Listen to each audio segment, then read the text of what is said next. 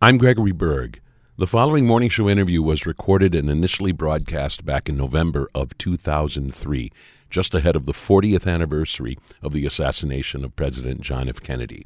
We are resharing the interview today to commemorate the 60th anniversary of that event. I am tremendously pleased to uh, welcome back to the morning show Cathy Trost, uh, who I've spoken to once before. Uh, she was co author of an acclaimed book called Running Toward Danger Stories Behind the Breaking News of 9 11. Uh, she is affiliated with something called the Newseum, and uh, they were responsible for that uh, remarkable book about the events of 9 11 and how journalists uh, struggled to cover that incredible event.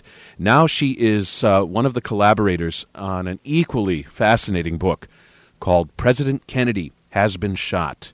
Uh, and it's, this is something uh, released by Sourcebooks of Naperville, Illinois.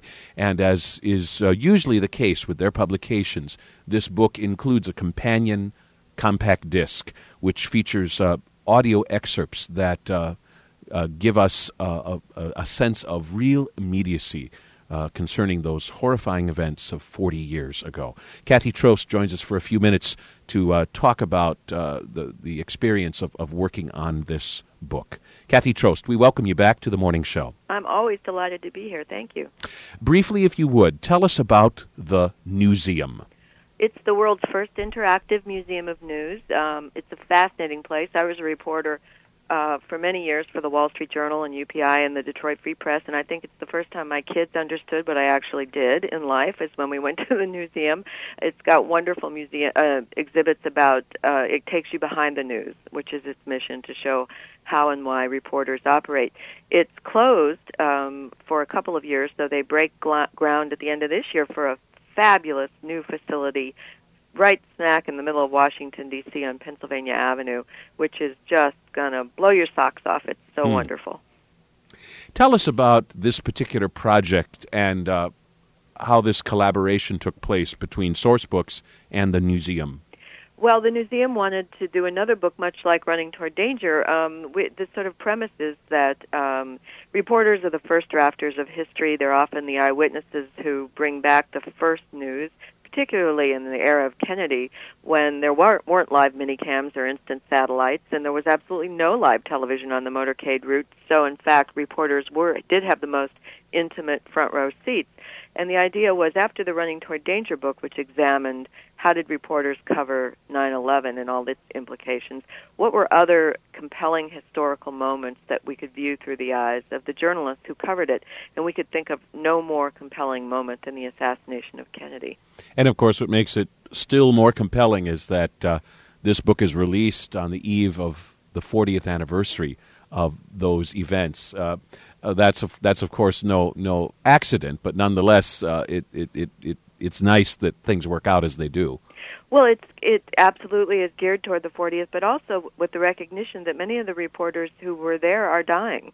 Uh, 40 years later, they were in their 20s, 30s, and 40s, and some of the people who we had hoped to interview for the book as we were reporting the book actually died while we were reporting the book. So Susan and I felt a real urgency because these are wonderful, wonderful eyewitnesses whose memories really need to be recorded for history. Wow. Tell us about the actual work of writing this book, of putting it together. How did you set about such a, a, a, a challenging project?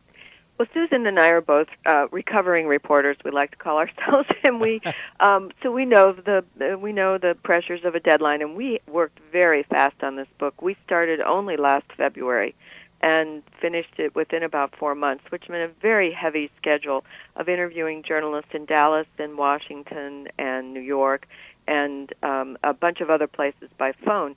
We first found about 40 journalists that we put together who were alive, who'd been um, in Dallas either with the White House Press Corps, flying down from uh, D.C. for for Kennedy's visit, or local reporters on the ground down there, and then reporters in Washington and New York as well to talk to, and, and we began to interview them in person. We also found a treasure trove of oral histories that had been collected at uh, presidential libraries like JFK and Lyndon Johnson, and also the sixth floor museum at Dealey Plaza, which is actually built on the site uh, where the sniper's nest is still preserved and in replication, and they have an oral history program that's that's very strong there, and they'd interviewed a lot of journalists over the years. So those who who had died and who we didn't have access to, we were able to get through those oral histories, and we think putting it all together, particularly with the audio CD, which I'd never done before, and um, the audio is so strong on this um, that I think it really makes the book. It's it's really compelling. Do you have any sense of the journalists that you spoke to, uh, reflecting back now forty years? Um, I mean, obviously, nobody who lived through those events, and particularly those who were working in the midst of those events, they, they obviously will will never ever forget the day. But it is forty years later, after all. What is your sense of the clarity of, of, of, of recollection and was putting this book together uh, in any part in the process is is it possible for us to know just how accurately these journalists are remembering the details of that terrible day well we say in the book right up front that journalist memories were remarkably accurate and were remarkably vivid let's put it that way and that they remembered details in startling vividness. But we do say that memories fudge over time. I can't remember what I had for breakfast yesterday half the time, but in fact, these people, I think, had been through such a shocking moment in their lives, and many will talk about in the book their own personal grief, which they had to hold in while they re- were reporting the story, and and sort of much like 9/11, a sense of national terror that really this was part of a much larger conspiracy. As you know, at that time there were fears that the Russians were behind this and that this was part of a much bigger plan. And so working with all those things, I think these memories were just seared um, into them, and they can recall. And many of them would say to us, "We can remember this better, you know, than something that happened last week." And so I, I have a fairly strong faith in in the accuracy, and much of it was double checked against historical records. Hmm. We're speaking with Cathy Trost. She is co author of a book called President Kennedy Has Been Shot. Experience the moment to moment account of the four days that changed America. Uh, the book is published by Sourcebooks uh, with the cooperation of the Newseum. Um, Cathy Trost, one of the things that was uh, striking to me, especially as I listened to the audio disc, was um, I found myself, on the one hand, really admiring the work of journalists on the scene. And yet, on the other hand, I was really sort of struck by, and maybe even once in a while, kind of dismayed by by the quality of their coverage. After all, in an age when this kind of coverage was not a customary thing at all, compared, for instance, to the journalism done on 9 11.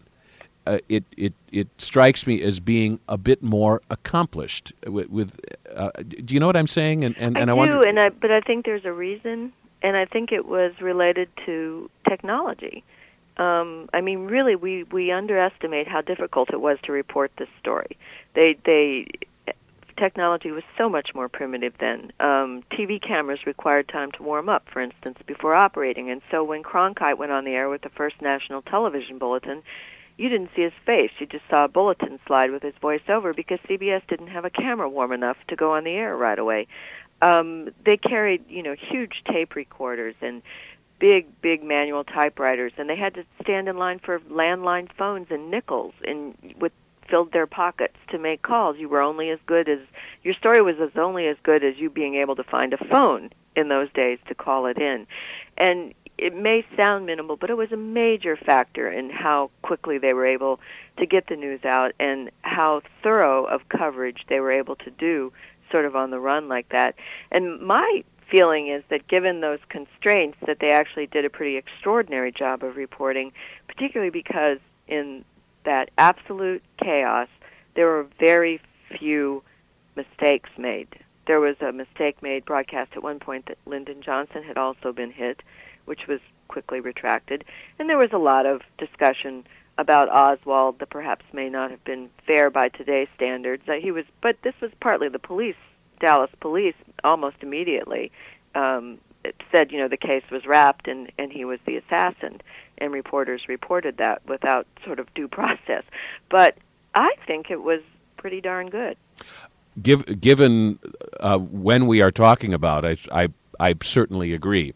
I guess one of the things that I, I, was struck by is there's there's a couple of moments. For instance, the the, the stunningly shocking moment when Lee Harvey Oswald himself is shot by Jack Ruby. Uh, it is just interesting. Uh, one feels for the reporters who are on hand, who are left all but speechless by that kind of uh, event. And and maybe in a way that's okay. I mean, a, a journalist today uh, would probably find a way to fill the fill the air with with maybe more polished sentences, but I'm I'm not sure what the point of that would be. And you know, they, they were frightened too. Ike Pappas, who was a young New York radio reporter at the time, and who later went on to become a distinguished CBS correspondent, was down there, and he fell to his knees. He thought he was going to get caught in the crossfire. They were absolutely stunned by what was going on. Ike Pappas and and Tom Pettit of NBC News and others stood were brushed shoulders with Jack Ruby as he bound forward to shoot Oswald. And I don't think we can even imagine what it was like to be in that police basement with that chaos and try to report a breaking story. NBC was the only one that had a live camera. Uh, ABC and CBS, the two other major networks of the era, were both taping for replay later and immediately switched, but lost that sort of historical moment. I mean, this dreadful first live assassination in television history. Mm. But they were frightened too. Uh, the reporters will admit that they had no idea what was going on, and they also didn't know what do you say. It looks like he's been shot. Do I say this? Oswald's been shot. Oswald's been shot. That's what you know. Well, and, and that's and that's the extent of what was known at that moment. Right. Uh, I mean, it, it, it's not the moment, of course, for for idle speculation to occur. Right. I, I, guess the thing, and, and, and, you're so correct, of course, to remind us about the time that we are talking about. There is uh, a slightly raw and unpolished quality to uh, much of what we hear and, and see if, if we're ever able to, to watch any of these excerpts uh, as well. Uh, but, but understandably so. And that's one of the things that I suppose takes us back to this moment in history uh, all the more. I think you're absolutely right, and I'm I'm sort of um, biased toward it because you know there's no there today there would be an instant thematic headline slapped on you know cable coverage you know the death of a president. And we would there would be a crawl a news crawl across and there would be split screens and there would be instant expert analysis. In those days it was so primitive that for a long time the networks uh, you know for an hour or so couldn't get any kind of um moving picture on the screen and they would literally hold up still photos on the anchor desk to show what was going on in Dallas. It it really is astonishing when you go back and look at it. Hmm. Uh, I wonder if you remember from some years back on Arts and Entertainment. On, I, I'm assuming it was on an anniversary of the JFK assassination, although I don't remember for sure. They replayed an enormous amount of NBC's coverage of November 22nd in uninterrupted fashion. Yes. I mean, hours of it. I wonder if you remember that. Yes. But that was a great education, I think, for many of us who. Uh, and, and, and we, we saw with our own eyes, you know, much of what you talk about in terms of the s- serious technical limitations of the day. And given that, it is amazing what they uh, and their counterparts were able to accomplish. But you know, one thing that they did have in the in that day that they have less of now uh, is access and and that sort of was a counterbalance to the technology. Um, they they had incredible access. I, I was astonished, Susan and I both, as we interviewed reporters, about how close they could get to people in power then, and to breaking news. Um, the press pool car was just five cars behind Kennedy's car in the uh, motorcade. And after the shooting, the press pool car sped around the vice president's car and got to Parkland second after the president's car, and the reporters jumped out and literally could stand over the, the presidential limousine parked at the emergency gate with Kennedy's body still inside and Mrs. Kennedy cradling him. I mean, this would never happen today. And they were inside the Texas Book Depository building in seconds and following the police around as they searched for mm. the sniper's nest. And all sorts of other details like that that really showed that to some degree, for better or worse, they had access then that gave us a much more intimate view of what was going on. We're speaking with Cathy Trost. She is co author of a book called President Kennedy Has Been Shot. And of course, we're airing this interview on the eve of the 40th anniversary of that uh, traumatic event. One of the things which, uh, which the book does, which I think is so helpful to the reader and listener, is a bit of context is set for President Kennedy's trip to Dallas, why he was there in the first place. And there is something especially eerie and chilling about hearing some of the words which he delivered uh, earlier that that morning in, in Fort Worth. Yes, he was. Um, people had warned Kennedy not to go to Texas. Um, he was going because the ticket needed Texas's uh, electoral votes in the upcoming presidential election, and there'd been a big rift in the Democratic Party there that that he was going to go down to try to heal. But I mean, we it's hard to remember, but at the time, Texas was really a tough place. Right wing groups had been active there. Uh, Adlai Stevenson, the ambassador to the UN, had been hit over the head with a protester sign less than a month before. A lot of people told Kennedy not to come, and he came and he came with his wife, who was a very reluctant campaigner, and this was a very rare appearance that Mrs. Kennedy was making with him. And I think they felt instantly better when they got to Texas and got such a warm reception in Fort Worth and uh, along the motorcade route the next morning. But he did talk to the Fort Worth Chamber of Commerce breakfast uh, the morning that morning before they set off uh, for Dallas, and it was his humor was so quick and so funny. And there's a bit on the the audio CD and in the book where where he says, uh, you know, he, he he feels much like when he went to Paris recently, and he and the trip was pitched more as him accompanying Jacqueline Kennedy than the other way around. It it he, it was just it just really warms you and makes you understand immediately the charisma, which I think a lot of people who weren't alive then don't understand. For the White House correspondents covering President Kennedy, it's a routine road trip. There are stops scheduled across Texas. Kennedy, the popular young president, is already thinking ahead to the 1964 election. He needs Texas' 25 electoral votes. Kennedy and Vice President Lyndon B. Johnson are going to Johnson's home state to help mediate a political feud in the Democratic Party there. The president's wife, Jacqueline, who rarely makes political appearances, accompanies him to Texas. Friday morning, November 22nd, President Kennedy speaks to an enthusiastic group at a Chamber of Commerce breakfast in Fort Worth about national defense. This is not an easy effort. This requires sacrifice by the people of the United States. But this is a very dangerous and uncertain world. As I said earlier, on three occasions in the last three years, the United States has had a direct confrontation. No one can say when it will come again. No one expects uh, that uh, our life will be easy. Certainly not in this decade, and perhaps not in this century. Here, Kennedy demonstrates his considerable wit and draws laughter with a quip about his fashionable wife. Two years ago, I said that, uh, introduced myself in Paris by saying that I was the man who had accompanied uh, Mrs. Kennedy to Paris. I'm getting that somewhat that same sensation uh, as I travel around uh, Texas.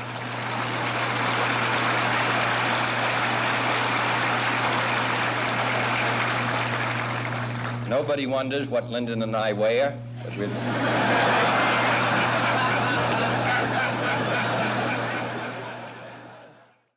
Well, of course, the other thing that is so in, incredible is in, in hearing some of those remarks or, or hearing coverage of, of the president as as his uh, plane touches down in in Dallas.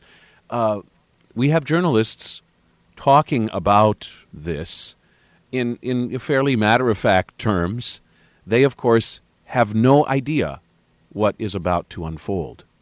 No, and no preparation.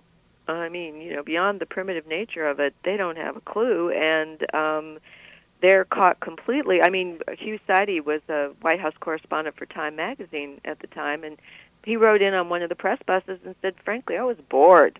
This was just another campaign trip through another town, and I was sort of, you know, half asleep in the bus." So, yes, absolutely unprepared.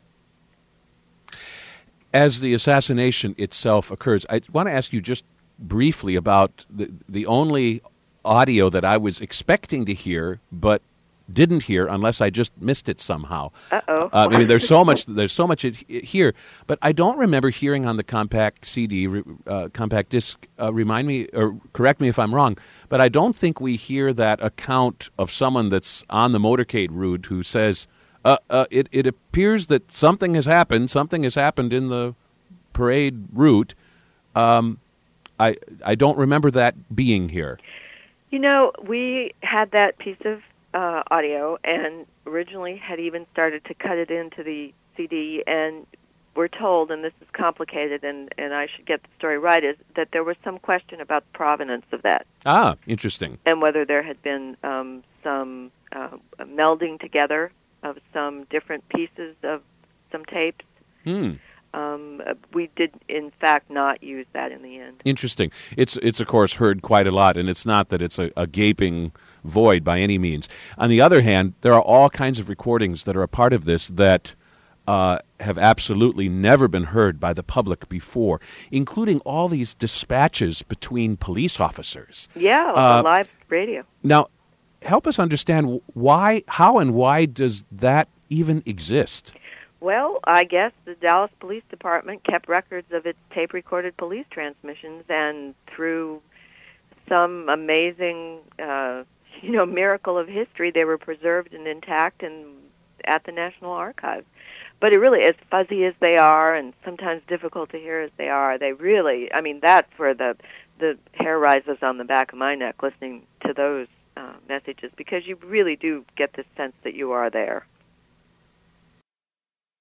At this point, eyewitnesses are reporting that the shots appeared to come from the Texas School Book Depository. Police are ordered to the scene. What's our spot in the downtown area, code 3 to Elm and Houston with caution. A Dallas radio reporter describes the terrifying scene at the book depository building. Down to KBOX Mobile News Unit number 4 here at the Texas School Book Depository where the area being completely roped off by Dallas police, the K-9 units here at the scene. I don't know what for, but a fire truck is standing by. Most of the officers, literally hundreds of them, armed with sawed-off shotguns, shotguns, pump shotguns, automatic shotguns, and submachine guns. Here, an eyewitness tells Dallas television station WBAP TV what she saw. Two shots rang out, and he grabbed his chest and a look of pain on his face and fell across toward Jackie, and she uh, fell over on him and said, "My God, he's shot." You know the the, police transmissions. Uh, you, you'll hear Dallas Police Chief Jesse Curry saying, you know, something's happened at the triple underpass, all men report to that area. Then you hear the code three, which is the emergency all points bulletin for all police officers to report to the Texas Book Depository. You hear Officer J.D. Tippit's voice calling in from his station outside um, a few blocks away, minutes before he's shot to death, to death apparently by Lee Harvey Oswald. You hear the hunt for the sniper, and you follow it through the alleys and streets of Texas, Dallas, and then you're actually there when he's apprehended in the Texas theater. So I found that very compelling. One thing that your book reminded me of uh, is the fact that at that moment that Lee Harvey Oswald fires those shots, many of the people who were right there on the scene, unfortunate to be eyewitnesses to this terrible thing, uh, did if if you didn't actually see what occurred uh, to the president, uh, you you didn't really know for absolute certain that those were, were gunshots. No. Um, you know, Robert MacNeil, for instance, who, uh, a correspondent for NBC News, you quote him as saying, uh, I said, was that a shot? Several people said, no, no. Several others said, I don't know. And finally, uh, there's there's two more shots, and stop the bus, stop the bus. I mean, just in that moment of trying to figure out, are those gunshots? Is somebody being shot? Right. Most people thought it was uh, fireworks or a motorcycle backfire. They really didn't put. The only people who put it together that it were shots were people in the press pool who were uh, gun fanciers, who had shot guns and who knew what they sounded like, and people like legendary UPI reporter Merriman Smith, who immediately knew it was a gunshot. And his story is so interesting because he was in the pool car eh, with his competitor eh, from Associated Press, Jack Bell, and in those days, what passed for cutting edge technology was a radio telephone in the pool car. And Smith heard the shot, knew what it was, grabbed the phone, and tied up the phone for the whole way to the Parkland Memorial Hospital, dictating the story to UPI uh, headquarters. And while Bell, his competitor, beat him with his hands trying mm. to hmm. get the phone. So they literally had a fist fight in the car. And Smith did file the first bulletin that really, in those days, newsrooms were absolutely dependent on the wire services. We don't think of that much anymore. But it was the ringing bells of the teletype machines in newsrooms that alerted you that something was wrong. Hmm. And his first bulletin really tipped the world to this horrible tragedy. I thought it was interesting. Merriman Smith says at one point um, that he was uh, maybe 150 to 200 yards behind the president's limousine. He saw the president's car falter briefly, saw this flurry of activity, and then be, uh, behind was the car with Vice President uh, Johnson, then Secret Service agents, and then they were behind that car. And he said, Our car stood still for probably only a few seconds, but it seemed like a lifetime. Well, yes, I mean, and I think it was everything within seconds. It was chaotic, and he was lucky. Their driver actually roared onto Parkland Hospital. The two press buses would not. The bus drivers methodically drove on to the Dallas Trade Mart where Kennedy was to have given a speech. So they were diverted over to the Trade Mart before they could even find out what Mm. happened and get over to the hospital. Newsweek's Charles Roberts says our bus came to a halt. Everybody started screaming different advice to the bus driver. A few of us jumped out onto the pavement, but didn't get far from the bus because, from long experience with motorcades, you know that they start up suddenly. If 60 people get out of a bus and the motorcade starts up, they simply can't get back in. I mean, it's interesting to think about those sort of momentary decisions which a journalist has to make in, in a split second. Uh, and, and there's no script to follow. there's no script to follow, and there's a sense that if you pick wrong, you really blow the story, as crass as that sounds. And so a couple of people did jump off the bus. Robin MacNeil, as you said, who was from NBC at the point, he jumped and got off the bus and was one of the first people to run into the Texas Book Depository building. And interestingly, was told later that a man he asked who was running out, uh, "Where's the phone?" was probably Lee Harvey Oswald. Mm. Uh, you quote someone from the Dallas Morning News on the scene saying it was just complete chaos because people didn't know where to run. Nobody knew where the shots were coming from. Nobody knew who had been hit, if anybody. Nobody knew where to run to protect themselves. Right, and I think it was Tom Wicker who said, I thought it was the most beautiful metaphor as you looked out over what became known as the grassy knoll later. It was as if a giant hand had just passed over the hill and, and pushed everybody down. Everyone was down on the ground screaming. There's the famous picture of a family sheltering its little boy. There was a Secret Service man pounding on the ground in frustration and grief. Um, and I think, you know, absolutely no one knew what was going on. Hmm.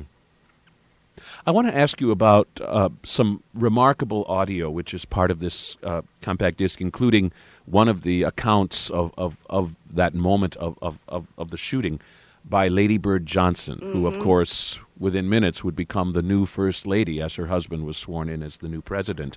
Uh, explain to us th- this, uh, this audio account of, of Lady Bird Johnson. Apparently, Mrs. Johnson um, that weekend started an audio diary, and after the events, she went when she was back in Washington. That uh, unbelievable weekend began to record her memories of those days in an audio diary, and that's been preserved at the Lyndon Johnson Presidential Library in Austin, Texas. We didn't know those tapes exist. I'd never heard them, and I was just really astonished by the poignancy and the and the candid nature by which she talks during these tapes, and I'd advise anyone who wants to go further to go online to the to the uh, presidential library uh, where they're accessible because she really takes you behind the scenes. She was in the in the car, you know, right behind Kennedy's car, and she talks about the moment of the shooting. She talks about sitting in the in the uh, in a t- tiny room at Parkland Hospital, waiting to find out whether he was going to survive or not the terrible moment when they were t- when someone walked into the room and addressed her husband for the first time as Mr. President, and they knew, you know, the rush to Love Field, the return, and then these uh, terribly sort of sad moments when she tries to comfort Mrs. Kennedy at the hospital and on the plane ride back, and doesn't quite know the words to use, and you just you just get the most poignant look at history through her eyes. I think. Absolutely. I remember her being uh, uh, interviewed by Ted Koppel several years ago on Nightline, uh, talking uh, uh, about, among other things, the assassination. And I remember her saying those bewildering events. She said it, it was like being in a play that uh, that I'd you know, had hadn't written and, or never read. I mean, it's like I mean nobody knows this play. It hasn't even been written yet. I haven't even read this play, and here I am on stage, you know, acting out this this role, which I, I never dreamt would, would be mine. Yet she left behind one of the most dramatic and coherent accounts. Absolutely, know, of the whole scene, and carried herself with, with such grace. Yes. Aboard Air Force One, Mrs. Johnson tries to console Mrs. Kennedy, who insists on riding in the rear of the plane with the casket. Mrs. Johnson later recorded in her diary how painful it was. The casket was in the hall. I went in to see Mrs. Kennedy, and I don't. Oh, it was a very, very hard thing to do. She made it as easy as possible. She said things like, Oh, Ladybird, it's always good. We've liked you too, so much. She said, uh, I remember other things she said. Oh, what if I had not been there? I am so glad I was there.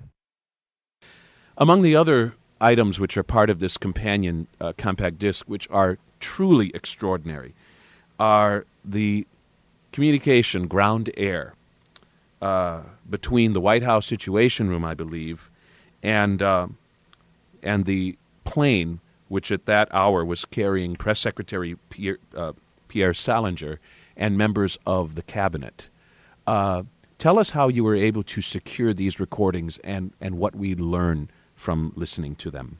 Well, again, they were at the National Archives and, and very little heard. I'd never heard them before, and um, just astonishing windows into what was going on behind the scenes that day. Six members of the president's cabinet, including Secretary of State Dean Rusk, were flying to Tokyo for trade talks, and they were some miles west of Honolulu when their teletype ticker on their plane began to broadcast that first bulletin. And White House Press Secretary Pierre Salinger was aboard, and they uh, quickly established communications with the White House Situation Room through this ground-to-air communications that you mentioned. And all those communications have been taped and preserved. And so you hear this incredibly calm Pierre Salinger getting the news. His code name was Wayside. And so the White House nickname, code name Crown, begins communicating with Wayside about their very. The, and what's astonishing to me is Crown had very little information to tell Wayside. They were getting all their news from the reporters. Uh, they were taking all their information off uh, the ticker. And so um, for a while, there was real panic in the air on that plane, as Pierre Salinger has revealed later in his memoirs, because they too thought they might be the target of a conspiracy. And eventually they were ordered to turn around and come back. And so you hear that dramatic moment when Crown actually calls back and, and confirms to Wayside that the president is dead.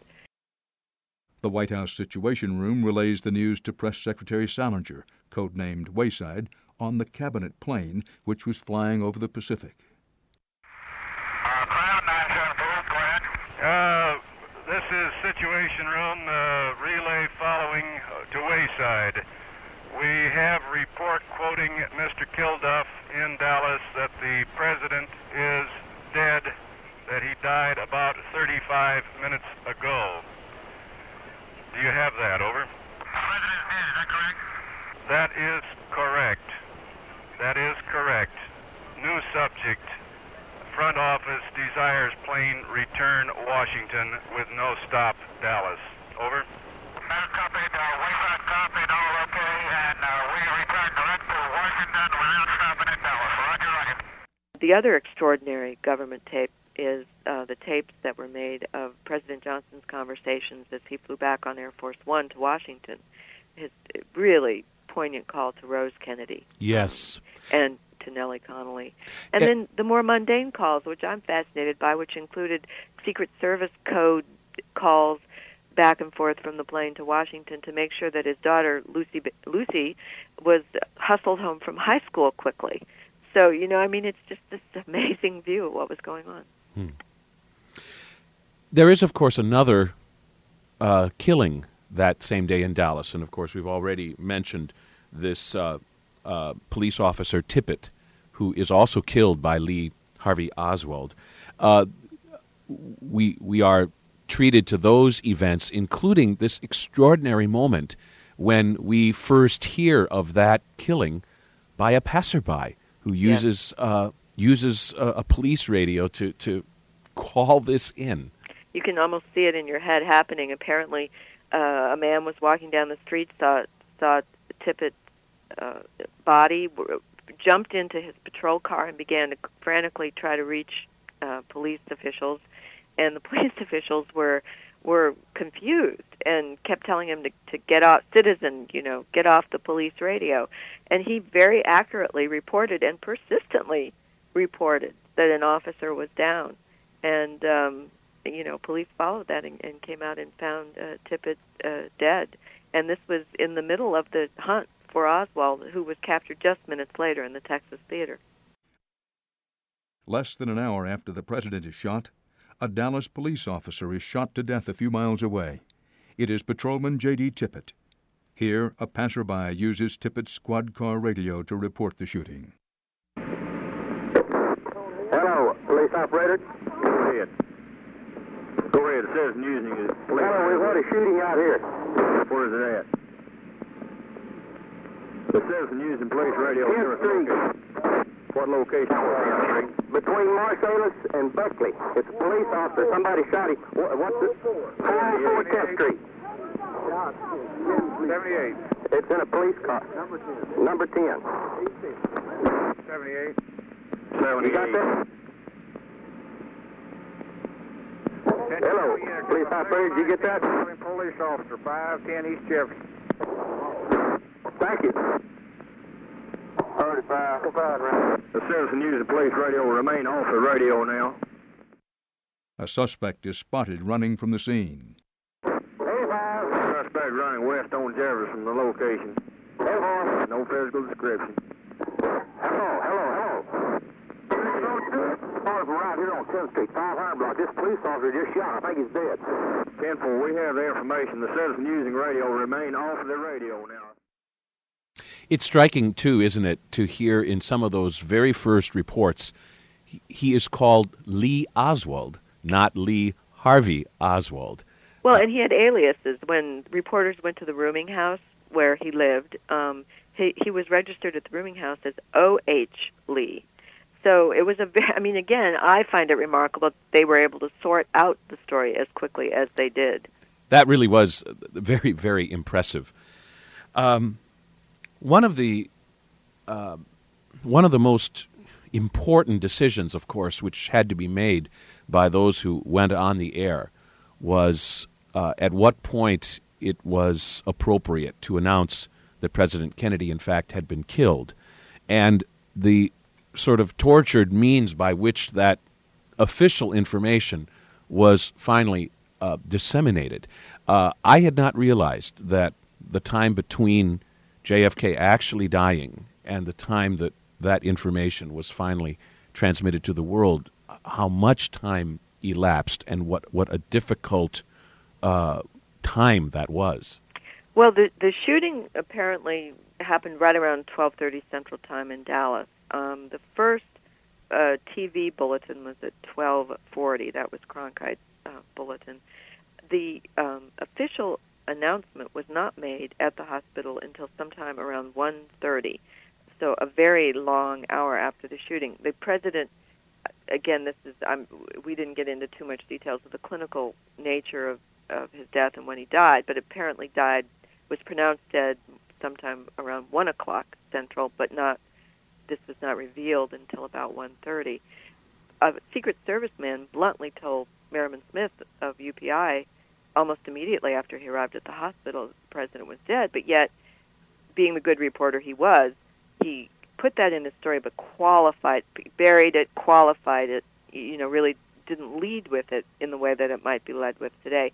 And again, I was impressed with the the nuanced and careful reporting that did go on that day because CBS, for instance, was broadcasting its affiliate uh, reporting from Dallas. Eddie Barker was the program director of KRLD in Dallas, and he had such good sources that he was hearing very early from doctors at Parkland Hospital uh, that the Kennedy that the president had died, as was Dan Rather, who was a very young reporter for CBS in Dallas at the time, they were separately confirming through good sources that the president had died, and you know were were very tortured in their decision to put it on the air, as was Cronkite um, in relaying them. And so there were hints. There were some qualified reports. Sources said this is not official until finally Malcolm Kilduff, the assistant press secretary, did make the announcement at 1:30. Hmm. So that famous instance then when Walter Cronkite on screen announces from Dallas, Texas, the official word, uh, apparently official, President Kennedy died, and then momentarily chokes up. CBS had already before that announced, at least at a couple of occasions, the very real possibility that President Kennedy had been killed. So that is just the moment of official confirmation about what probably most people at that point maybe were fearing indeed was true. Yes, there had been, including on CBS Radio, there had been um, an announcement as well. So absolutely, but I mean, I think it was done very carefully and and done with a real sense of the gravity of what they were getting ready to announce. Shortly after 1:30 p.m. Central Time, Assistant Press Secretary Malcolm Kilduff tells a room full of reporters at Parkland Hospital that the president is dead of a gunshot wound to the brain. CBS News anchor Walter Cronkite, wiping a tear from his eye, relays the official news to a shocked nation. There were some fears and concerns in Dallas uh, that uh, that there might be demonstrations, at least, that could embarrass the president. Because it was only on October the 24th that our ambassador to the United Nations, Adlai Stevenson, uh, was assaulted in Dallas, uh, leaving a dinner meeting there. From Dallas, Texas, the flash, apparently official, President Kennedy died at 1 p.m. Central Standard Time, 2 o'clock Eastern Standard Time some 38 minutes ago.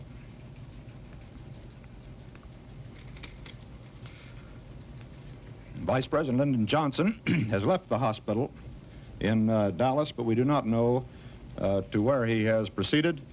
Uh, presumably, he will be taking the oath of office shortly and become uh, the 36th President of the United States. I have to mention that I, I noticed in the announcement made uh, in one of the over one of the radio networks. I don't remember which one it is now. Uh, that announcement is made that, that President Kennedy has has died, and then at the very end, as that announcement finishes, we hear for just a couple of seconds music, and I know a, a, a, a typical listener wouldn't recognize it, but I can tell that it's Samuel Barber's Adagio for strings. Yes, yes. It, they haven't queued up the record quite right, and so it, it sort of begins in the middle of the music, and it's at the wrong speed. Yes. They're playing it too fast. Yes. And that also gives us a little window into the chaos uh, of, of that day and the very difficult circumstances under which this news was being relayed. Your narrator was also in Dallas that day, covering the president's visit as the New Orleans bureau chief for CBS News. Over the phone, I was told by a doctor and a priest at Parkland that the president was dead. Given what I'd just been told from the hospital, together with Barker's tip from what he said was a good source, I believed that the president was indeed dead. By telephone, I told this to my editors in New York, who debated among themselves what to do. CBS Radio went with the following report Ladies and gentlemen, the President of the United States is dead.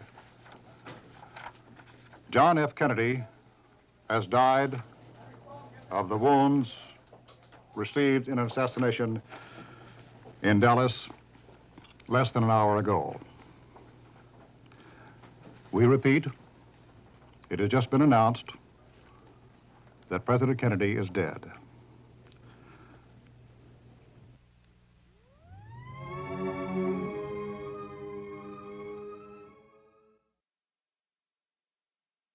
One of the really poignant audio CD clips that that I re- think is the most powerful on the CD is the moment when the conductor of the Boston Symphony Orchestra announces to a completely clueless audience that there has been a shooting in Dallas.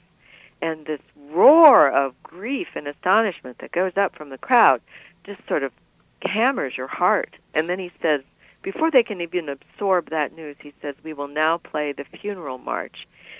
and there's this, you know, second roar of of grief, and it really, I mean, even now it practically makes me cry. It just it really crystallizes what people felt when they heard the news. I I had tears streaming down my cheeks as I listened to that for the first time, and I think it, it was interesting. It also takes us back to another age when you didn't have half the audience with cell phones, and uh, I mean, it was it was a different world in which we lived. Ladies and gentlemen, we have a press report over the wires.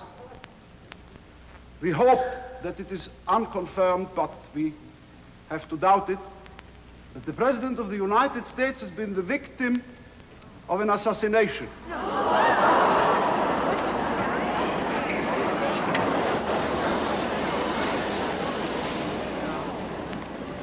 We will play the funeral march from Beethoven's Third Symphony.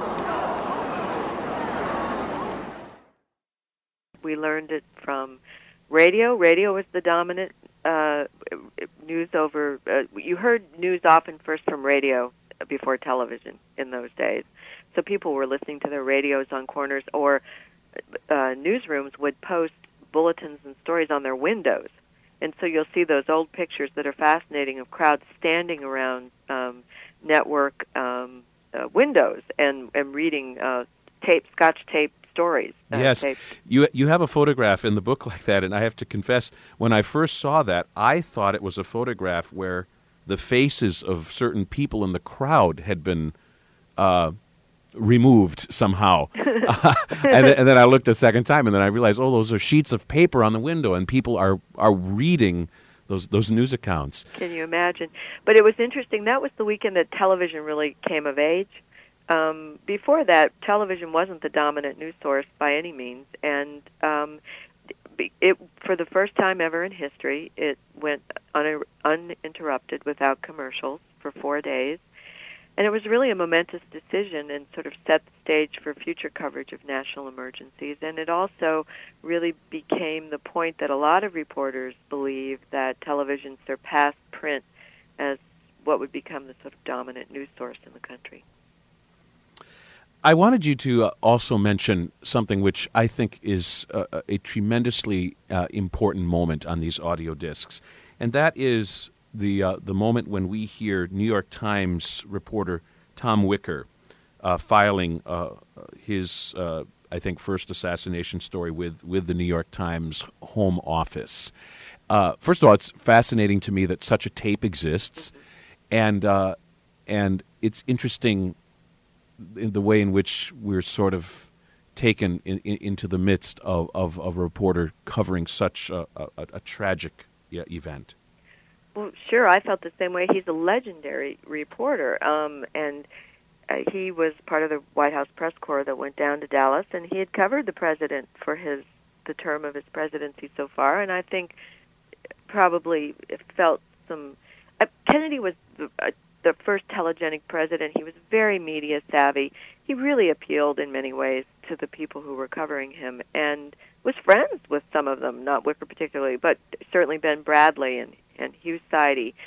And um, Wicker completely breaks down as he's dictating the lead. It starts off sort of very perfunctory and, "Hi, this is Tom Wicker. I'm in Dallas." And in the dictation, it says, "You know, now hold on, boys." You know, it's almost a caricature of the way newsroom people talk. Then, take it easy, Tom.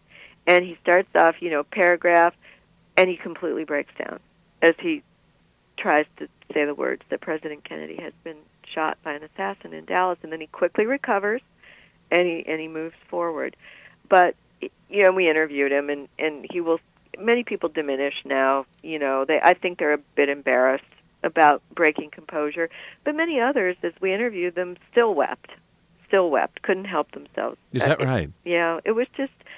I don't think any of us can ever imagine what it must have been, what it felt like to have seen him and his stunning wife. I mean, every picture you see of her that weekend is of this ravishing woman in this raspberry pink suit. And people reporters told us if you went to central casting you could not have chosen a better couple you know to play themselves as president and first lady. And to see them cut down so savagely and to see her grief and her refusal to take off that suit saying i want them to see what they have done to him. Um, i think many reporters uh, still haven't recovered from that hmm. reporters are supposed to maintain a professional distance but many are deeply affected by the president's sudden death especially those who closely covered him New York Times White House correspondent Tom Wicker, while dictating a story from Dallas to his office in New York, is overcome by what he has witnessed. That's the charge on a call from Mr. Wicker. Yes, put him on. Hello, I've got some dictation for you on the uh, Kennedy story. Yeah, where are you, Tom? I'm in Dallas. Yeah, okay, boy. Now take it easy. Okay, this is Dallas, November 22nd. I don't have too much. This is just to get them started. Dallas, November 22nd. President John F. Kennedy was shot and killed here today, period. The president suffered a massive gunshot wound in the brain and was pronounced dead at 1 p.m. Central Standard Time, period, paragraph. The book really takes us back in time in uh, riveting fashion. The book is called President Kennedy Has Been Shot, published by Sourcebooks, the book produced by the Newseum and uh, Cathy Trost, one of the co authors of this book. Cathy Trost, I congratulate you on a job well done, and I really appreciated the uh, chance to speak with you uh, about this on the morning show. Thank you so much for your time. Oh, thank you. The preceding interview was recorded and initially broadcast back in 2003. As of 2023, I believe Cathy Trost is still associated with Freedom Forum, a nonpartisan U.S. foundation dedicated to protecting freedom of the press and freedom of speech. It was Freedom Forum that funded the opening of the Newseum in Washington, D.C. back in 1997. Sadly, the Newseum was forced to close its doors in 2019 due to ongoing financial difficulties. But online access to their vast collection is still available through their website, which is newseum.org.